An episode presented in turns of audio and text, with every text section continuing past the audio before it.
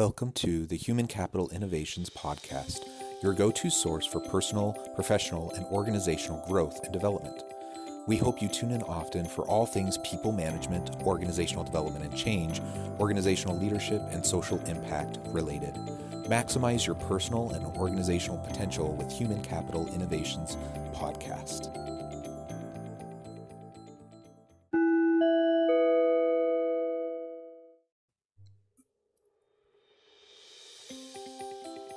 Welcome to the Human Capital Innovation Podcast.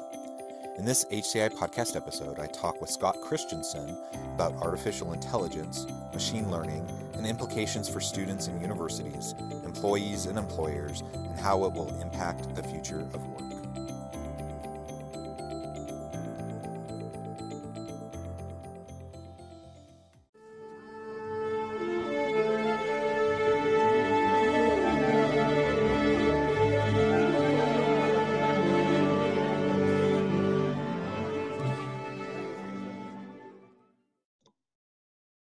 Scott Christianson, welcome to the Human Capital Innovations Podcast.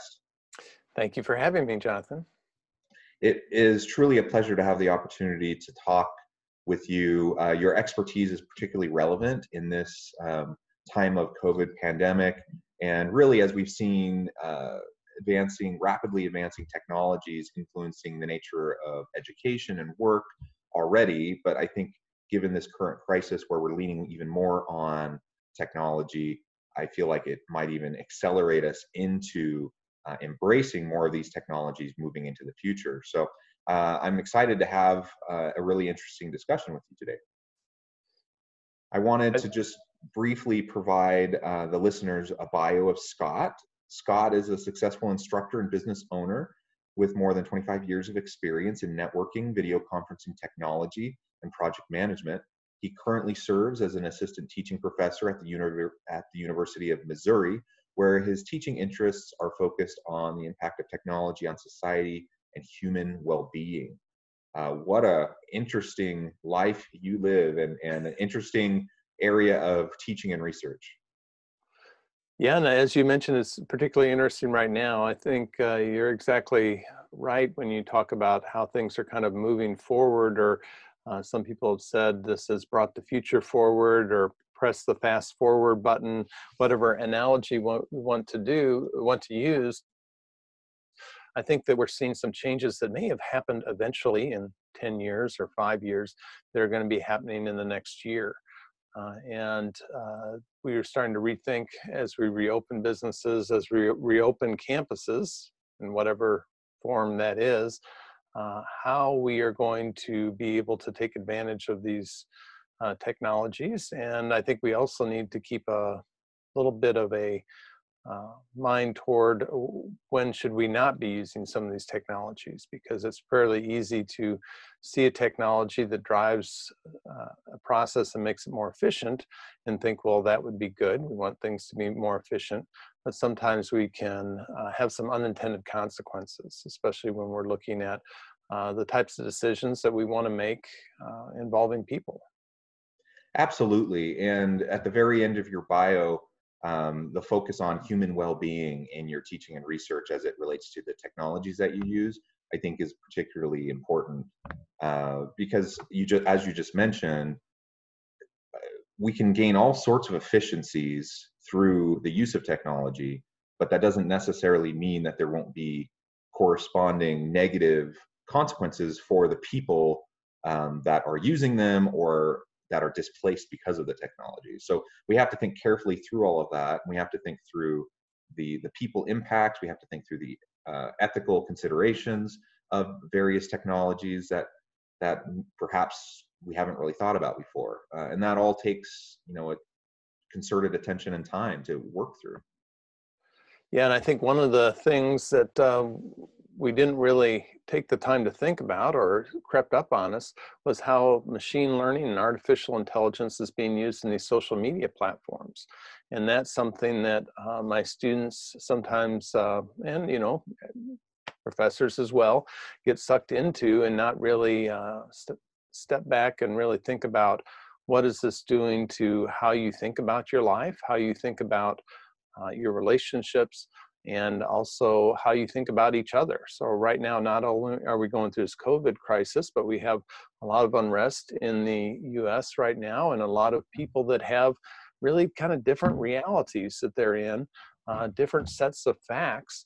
And a lot of this can be driven by uh, social media, these other platforms that we now spend a huge amount of our time with.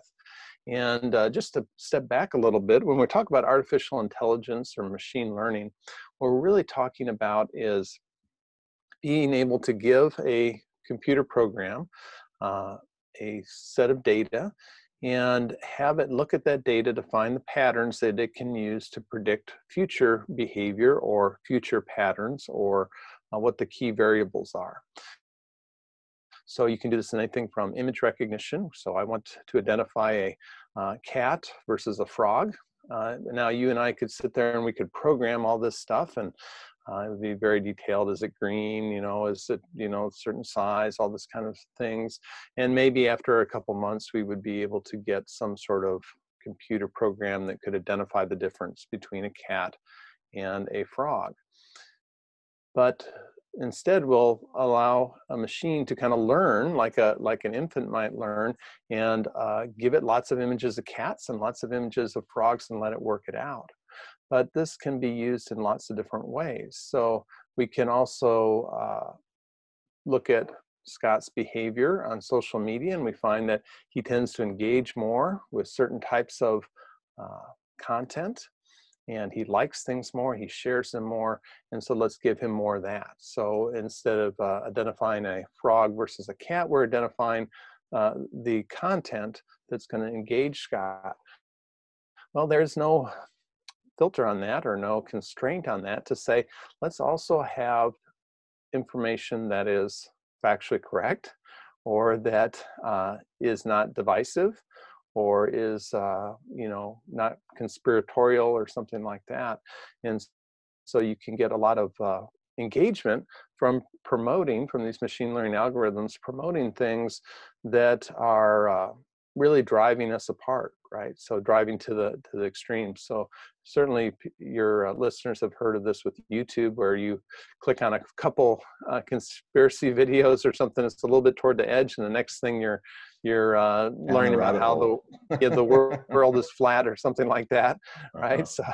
so um, because these algorithms are not maximized for um, enlightenment they're maximized for engagement and uh, that's one of the things that's uh, kind of disturbing. There's actually uh, a book called Persuasive Technology written by a professor named uh, BJ Fogg from uh, Stanford.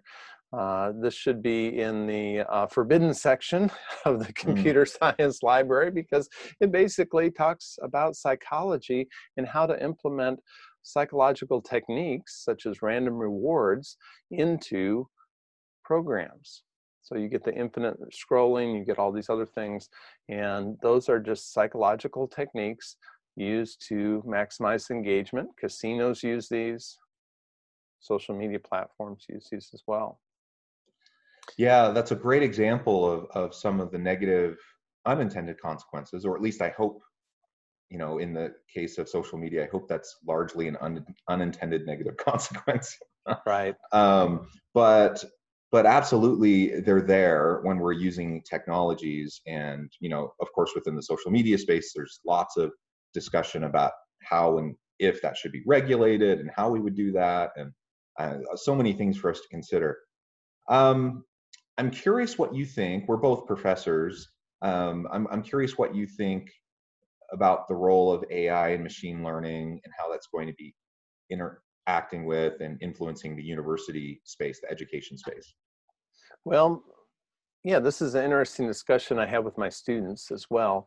And there's certainly things that we could look in our university and decide we would like to have them optimized, right? So uh, scheduling of classes, uh, I'm just still aghast that this is done at a large, you know, 30,000 student university, mainly on spreadsheets.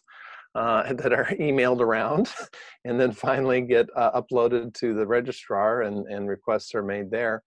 And uh, that seems like the, the kind of thing that we could turn over to a computer uh, because there's not a lot of bias that could be made. Maybe I won't like my assignment of where I'm teaching, but uh, it's uh, something that could be optimized. But if we start to look at like admissions, okay, so we could look at, well, here's our graduates that have been successful.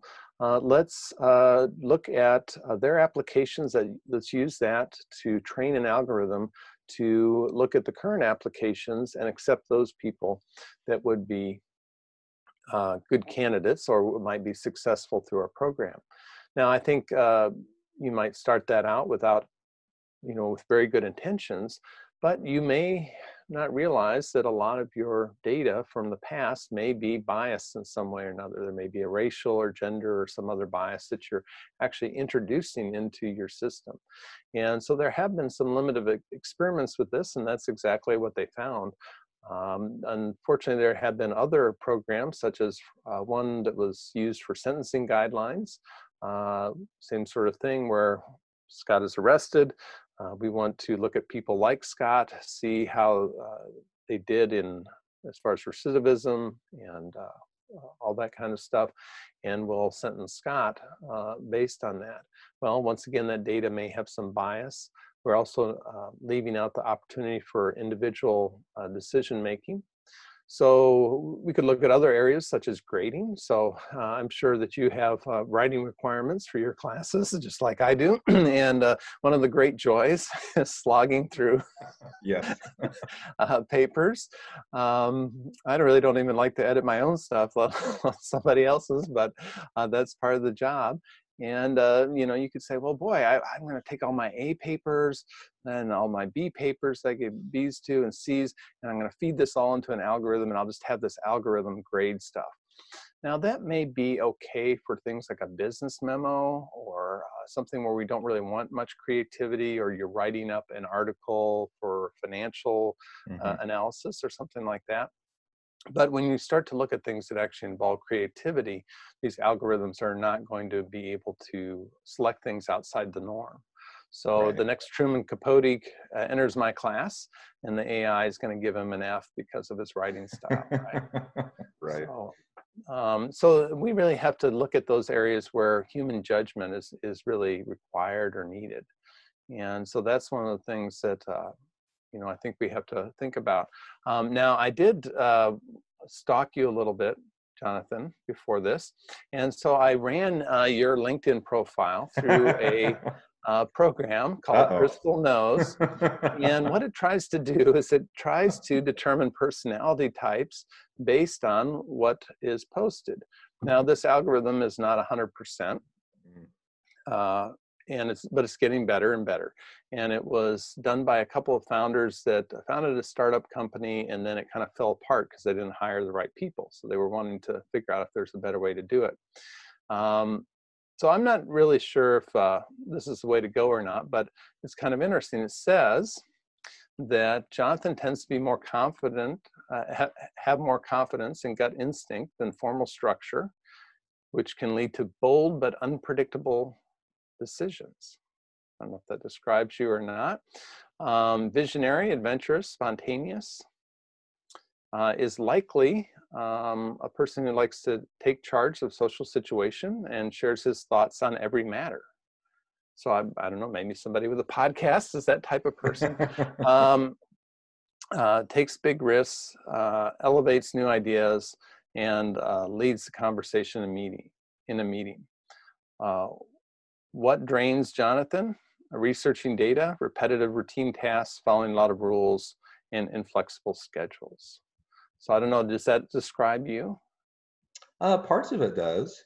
It sounds like it's uh, framing me as more of an extrovert than I am. Um, okay. But uh, definitely, you know, we're all. It's interesting when it comes to personality. We we all tend to um, operate you know, well, many of us tend to operate slightly differently in different contexts, right? right? So when I'm in one environment, I behave a certain way. When I'm in a different environment, I might behave a certain a different way. Um, and I think that's definitely true for me. Um, I, I definitely am not what I would consider an extrovert, though I can behave that way when necessary.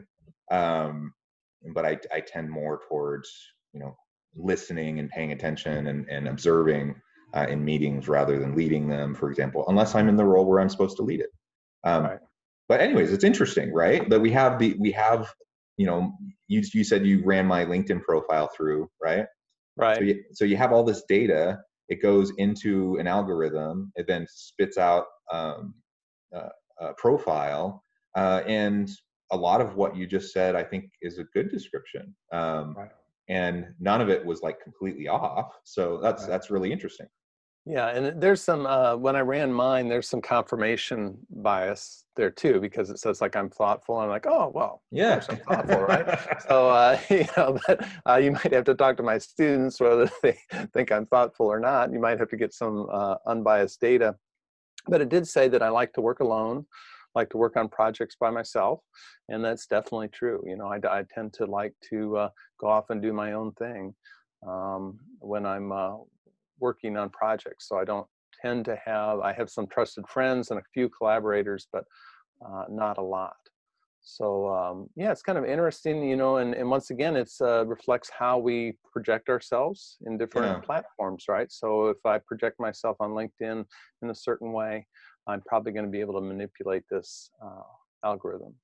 Sure, sure. And it, it speaks to what you were saying earlier about you know the, the constraints of something eh, you know the constraints of an algorithm or ai machine learning it, you know it can only predict based on the data it's given and so that's why sometimes there's bias built into it because the data inputs have bias and so the outputs necessarily would have bias um, and so there has to be a way that we balance the efficiencies and capabilities of machine learning with um, human insight and nuance and the ability to understand various contexts that might be out of the norm right, right.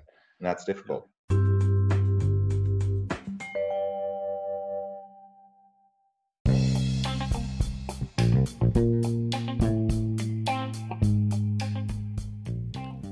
excited to announce the publication of my new book from HCI Press, The Alchemy of Truly Remarkable Leadership ordinary, everyday actions that produce extraordinary results. Consider how the nature of work has shifted over the past 50 years. With increased globalization, rapid technological advancement, and the shift in economic composition, the average job of today looks very different than the average job of 50 years ago. What will the jobs and organizations of tomorrow look like? Moreover, what does this all mean for organizational leaders? What are the core competencies and capabilities of organizations and their leadership that are prepared for continued disruption and geopolitical and socioeconomic shifts? Regardless of what the future holds, increasingly, leaders need to be socially minded, data driven, decisive, champions of talent, and disruptors of the traditional notions of leadership, teams, organizations, and work. The alchemy of truly remarkable leadership will help you to explore your own leadership competencies and capabilities and consider ways to apply and implement them into your workplace and personal life. I'm excited to share my insights with you.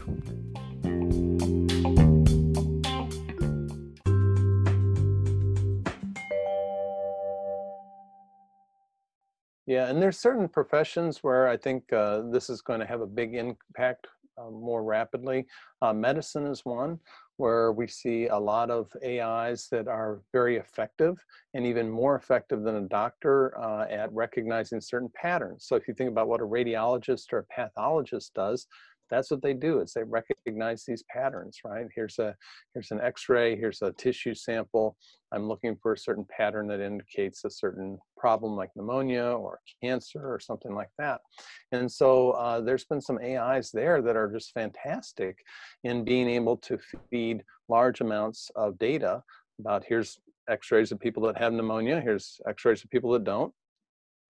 Now figure out if this if scott has pneumonia or not now, where the expertise comes in is afterward is uh, okay. Well, we think Scott has pneumonia. Now, let's we need somebody to really think about. Um, what is going to be appropriate treatment you know what is he going to be able to take what are his other problems because all these ais are very narrow they're very mm-hmm. good at one little thing yeah. so if we go back to the example of the uh, cat and the uh, frog uh, if uh, your daughter was has recognized the difference she could probably extrapolate and figure out a little bit about what a lion is kind of mm-hmm. like a big cat right and uh, even if she's only seen kitty cats uh, but a machine learning algorithm is not going to be able to do that, okay? Because it can't take data from one area and transfer to another.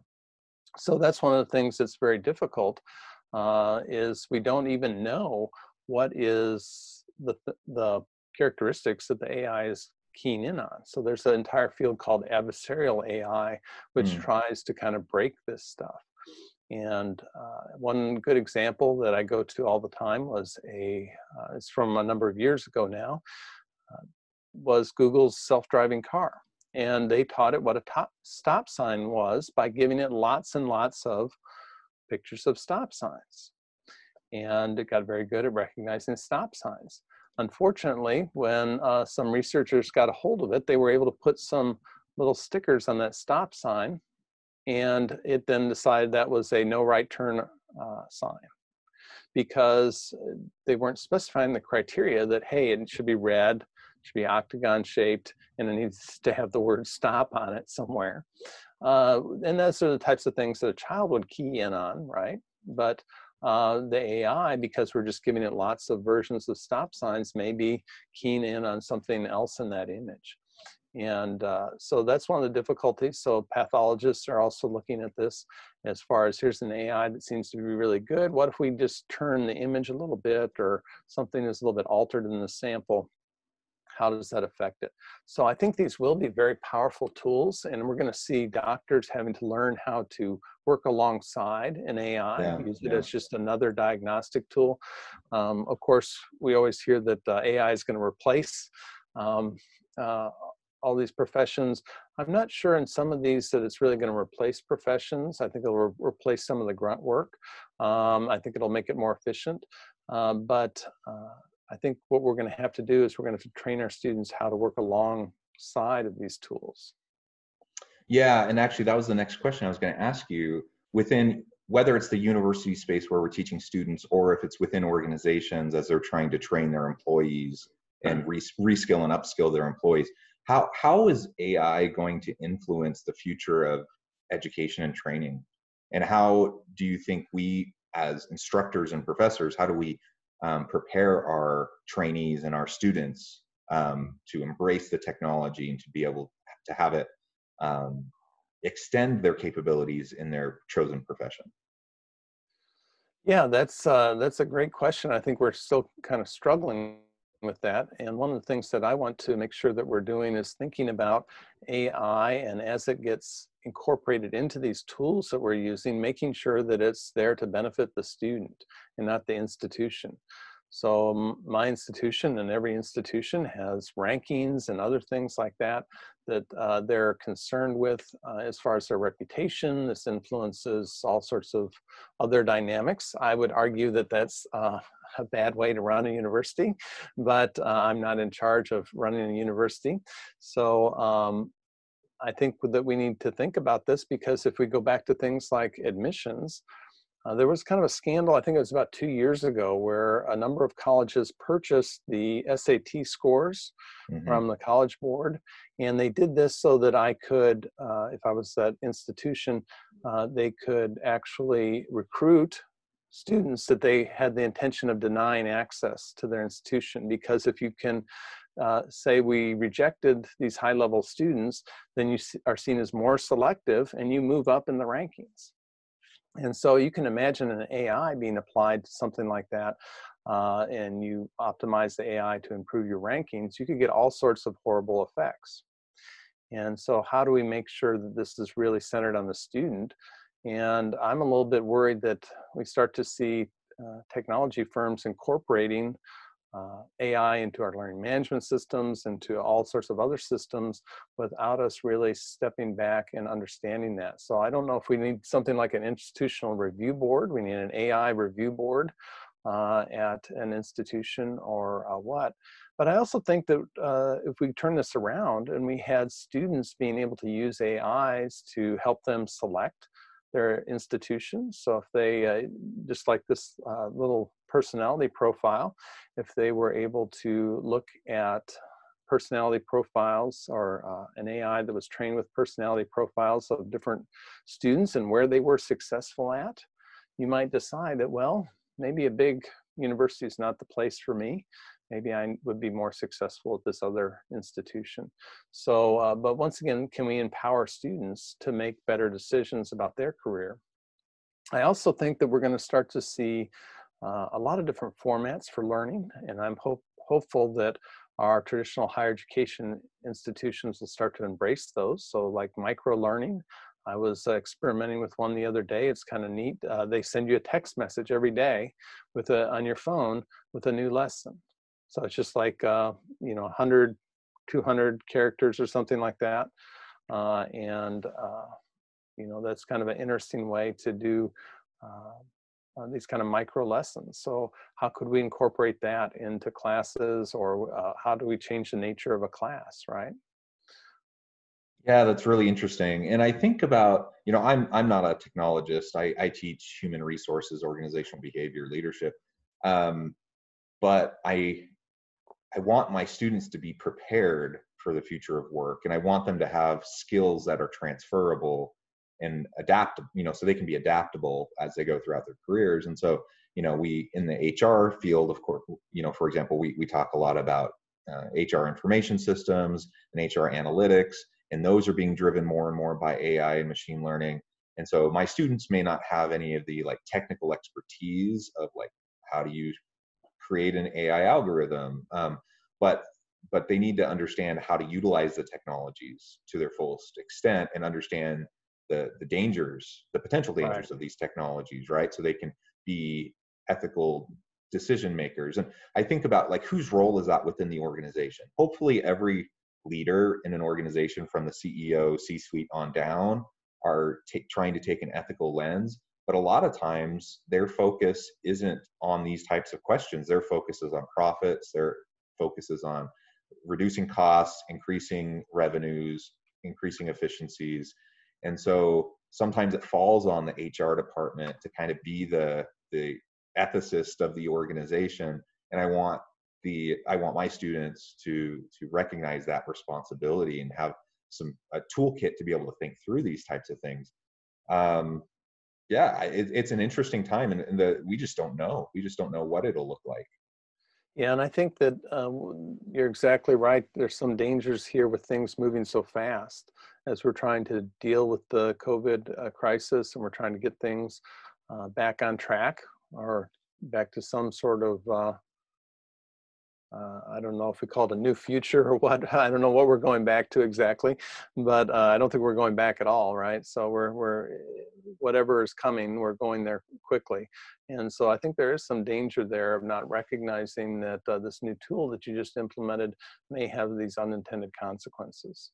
Uh, and uh, you know, there's a lot of data journalists that are doing a very good job on uh, researching some of this. And so I would say that anything that, uh, you know, it says it has machine learning in it should raise a red flag. Uh, and you should uh, really understand what data has been used to train the AI and. Uh, what the outcome you really want to see from it. Yeah, and that's a really good point because a lot of times it's kind of like a black box. You just you know what the output is, but you don't really know what's going on um, right. because because we're not privy to the uh, the intellectual capital you know in the algorithm and like so for example my university is using a, a software called civitas which hmm. uses machine learning and ai to help with um, it, it, helps with a lot of student success types of issues in relation to advising and you know students with red flags and concerns that need to be addressed and some of that kind of stuff. Um, what, what's going to impact student uh, persistence, retention, and completion, those sorts of issues. Uh, the problem is it's a complete black box. Like nobody actually knows how it's spitting out its results. And you know we have other areas of campus that are using more traditional um, you know uh, statistical analyses using the same data and they come up with different outputs. Mm-hmm. and and so of course they can be different but then you know some some of the differences are a little concerning. And so then you you have to question well what's actually going on and is this really helping or or what you know? Right. No no i agree 100% I, we have to have some sort of insight into the uh, data that's being used uh, and uh, what is going on in these black boxes. So think about it from uh, something like banking, right? So uh, if you want to find out if Scott is going to be a good uh, possibility for giving a loan to, well, if it comes back and denies my loan, well, is that because of my zip code? Is that because of race? What is this actually about? And certainly we've had to implement laws to make sure that those types of biases are not uh, built into our decision making in the banking system. But unfortunately, sometimes these, uh, you know, uh, credit rating, I mean, talk about a black box. I have no yeah. idea. when yeah. you get this score and uh, they say, well, you can do this and it might improve it and this might improve it. Well, you have no idea how this is being calculated, right? Right, right. And I think uh, you referred to it briefly earlier, but when we think about it within a uh, an organization, um, an employer, more and more um, HR tech firms are introducing these um, AI enhanced hiring tools um, to help you streamline the hire the selection process, the hiring process, even the interviewing, using video interviews and using AI to analyze the videos and and all of that. Um, really cool in a lot of ways because it can save a ton of time. But man, it concerns me about the potential biases that could, you know, n- not that it's done on purpose, but just the nature of how um, it works. You know, as you described, it can only base its its predictions on the the inputs that it's been given. And so, if you've had, you know, disproportionately, you know, uh, non uh, racial diversity in the organization in the past, that could definitely influence hiring decisions in the future, which is not okay. It's not okay legally. It's not okay ethically, morally, and and that's a, a huge concern. And so we have to, you know, while we we learn how to better utilize these types of tools, we have to be super careful and not allow ourselves to kind of write off our own responsibility and accountability for the decisions that are being made. Right. And to bring it kind of back full circle, back to social media, this is another thing that my students are wrestling with when they go to apply for jobs, because a lot of folks will want their social media accounts and they'll want to feed this into an algorithm or feed it into a program. And then when I am looking for candidates, I can say, well, throw out anybody that has posted pictures of themselves drinking or throw out anybody that has used the F word uh, and uh, you can basically screen and bring it down to you know I now I have 50 applicants I'm going to look at. And uh, so that's been kind of fascinating for me to find out that this is going on. In fact I had several students uh, that had to create social media accounts uh, because they needed an internship and uh, they, they were finding it very hard because people didn't believe that they didn't have social media so I had one gentleman that was in the military or wanted to be in the military. He's now actually a commissioned officer, but uh, during our business program, we required that they go have a internship. And he was having a tough time because he would say, "Well, I don't have Facebook or Twitter," because he had heard when he was, you know, 15, if you want to be in the military, you better not have social media and uh, so he had to create an account and like start posting stuff so it looked like he was actually on there and uh, so that's kind of fascinating um, you know that uh, this is the, almost a requirement uh, for some uh, positions it seems like or at least it raises a red flag if you don't have social media um, which is very different from uh, you know my days and your days of getting hired i'm sure well right and you think like in in the area of hr for example in the us we don't put pictures on resumes right um, right. They actually they actually do in many other parts of the world, but in the U.S. we don't do that, and there's a a very good reason for that. It's because there's all sorts of biases that come out if someone sees your picture. Um, there's tons of studies that show that once a hiring manager or a, or a hiring committee sees your picture, that that will unduly influence Um, and even your name, right? And even I mean, your and study, even your name. Studies on that, yeah. Yeah, and so, but now, so we don't, we still don't put pictures on resumes, but now everyone has a LinkedIn, and so you just go to, you just look them up on their LinkedIn, um, whether they provide the profile or not. You go look them up, and then you know exactly, you know, what they look like and what their background is, race, ethnicity, all that kind of stuff. Right. Yeah. So we have to be careful. Well, it has been an absolute pleasure. excuse me. It's been an a- absolute pleasure talking with you. Uh, such an interesting and fascinating topic, super timely, super important. I hope everyone will carefully consider how AI and machine learning are being utilized within their own organizations and be thoughtful about the process of, of uh, analyzing the approaches that are being taken. Uh, thank you so much for your time, Scott, uh, and your sharing your expertise. Uh, any final words before we close? Uh, no, I, I, will tell you I have a little website. It's, it's just learnabout.ai. And I try to put uh, articles and um, things that I might mention uh, in, that we talked about so that Crystal Knows website is there. And there's some books that I recommend. There's a couple called, uh, one of them is called Un- uh, Artif- Artificial Unintelligence. Uh, that uh, really goes into the details about these algorithms written by a data journalist. And um, so there's some other recommendations there if uh, your listeners want to check that out. Wonderful. I hope everyone will look up Scott. Um, he's on LinkedIn. I'll put uh, a link to your profile in the show notes. Uh, and uh, look, check out his website and and he, great resources that he's provided and that he can help you with if, if you need help in this area. Um, thank you again, Scott. It's been a pleasure, and I hope you have a great week.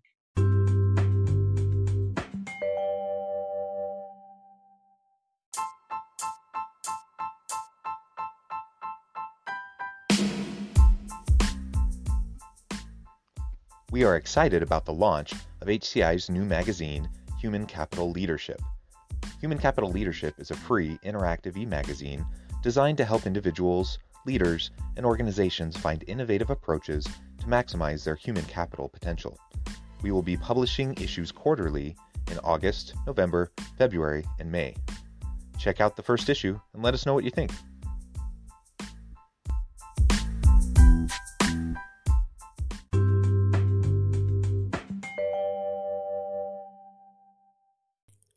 Thanks again for joining us for this episode of the Human Capital Innovations Podcast. I hope you stay healthy and safe and that you have a great week.